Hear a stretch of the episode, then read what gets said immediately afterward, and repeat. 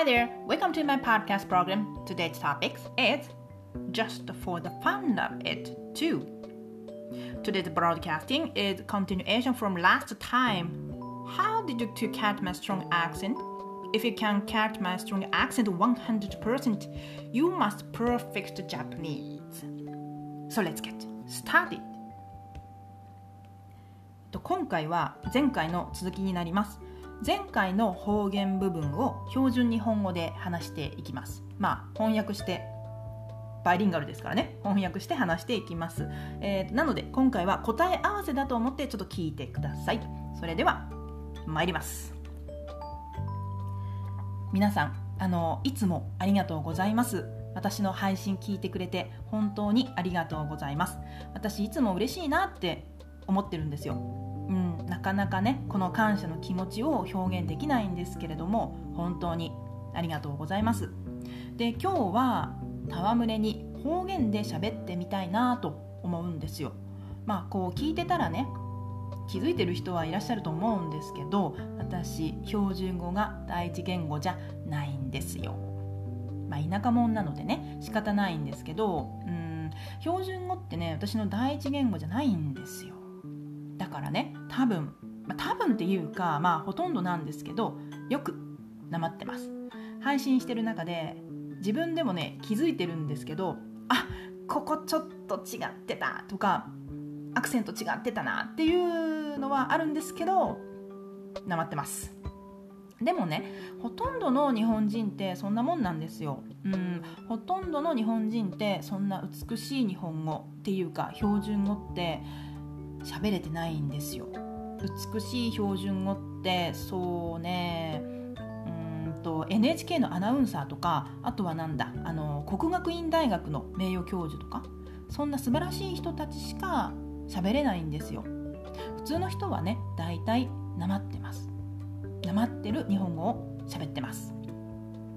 であのこの標準語なんですけどこれって関東まあ東京とか千葉とか神奈川とかこの辺りで喋られている言葉を元にして作られたそういう言葉です。だから関東の人って基本標準語っていうかまあ標準語に近い言葉を喋ってらっしゃいますね。でもねあの東京から離れていったらねどんどんなまっていくんですよ。面白いことに。うん。なまるっていうか変容っていう方が正しいかな。本当にね変わってしまうんですよ。どんどん変わっていくんですよ。面白いことに。まあこれもねなんか日本語の魅力の一つなんでしょうけど本当にね変わっていくんですよ。だからね昔、まあ、昔って言っても江戸時代とかそんなもんだと思うんですが明治とかもそうなのかな。あの江戸。今でいう東京ですね。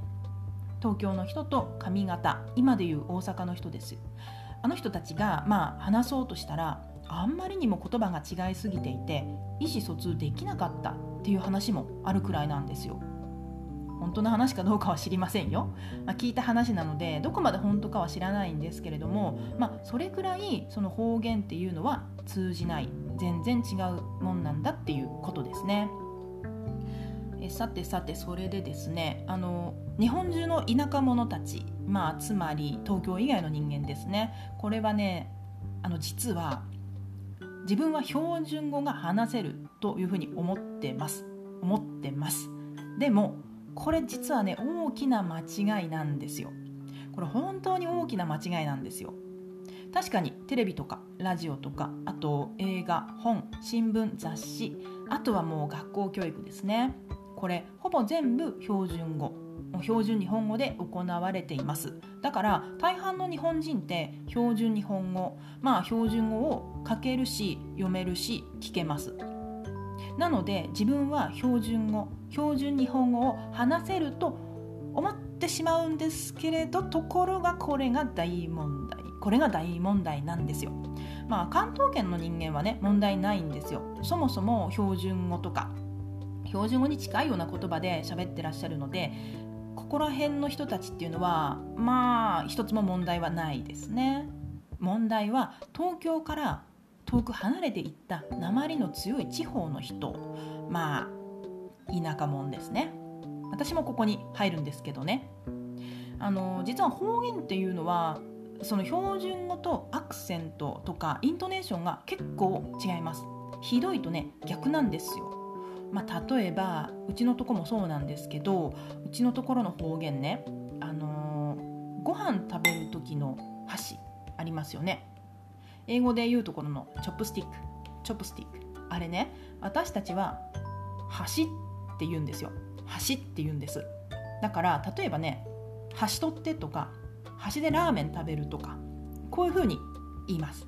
でも標準語の場合標準語で chopstick って言いたい時は箸って言われるんですね。あの人たちは。箸。箸を取ってちょうだいとか箸でラーメンを食べるって言われるんですよ。箸と箸です。これまるで逆なんですよ。私たちで言うところの標準語の箸っていうのは英語で言うところのブリッジなんですよ。川にかかっている箸なんですよ。あれのことを箸って言います。私たちはね。だから箸を取ってちょうだいって言われたら何？川にかかってる橋あれを取ってこいっていうの？何を言ってるんだろうこの人は？みたいな感じで思ってしまうんですよ。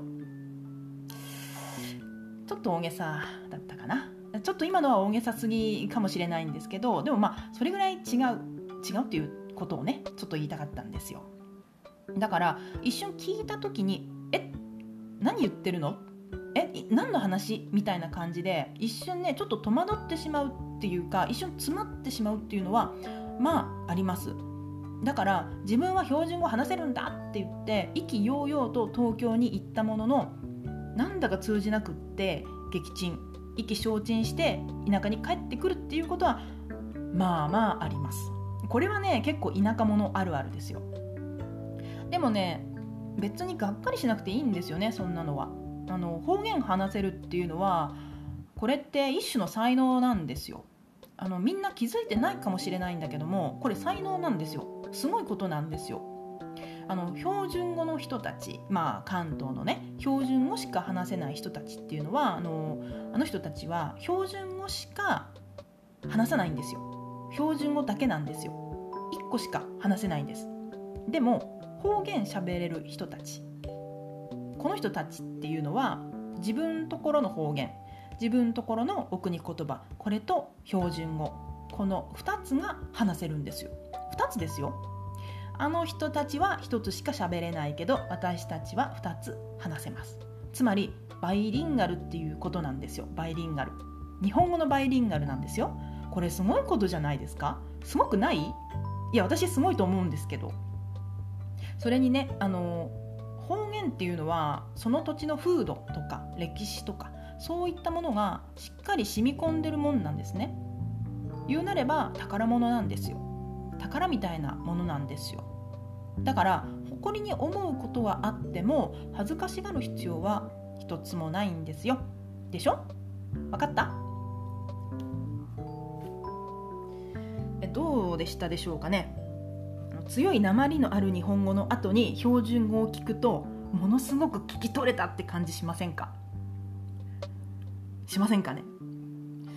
これ面白いですよね同じ日本語なのに。私もねこれあの標準日本語って自分の第一言語じゃないのでこう訳しながら話してたんですけど喋りにくい。やっぱ喋りにくいんですよね、うん、普段こういう風に話してないので非常にちょっとやりづらかったです。まあ面白かったんですけどね。でこれ好評だったらまたやろうかなとは思っています。まあでもとりあえず次回はまた標準日本語での配信に戻ろうかなと思います。以上です。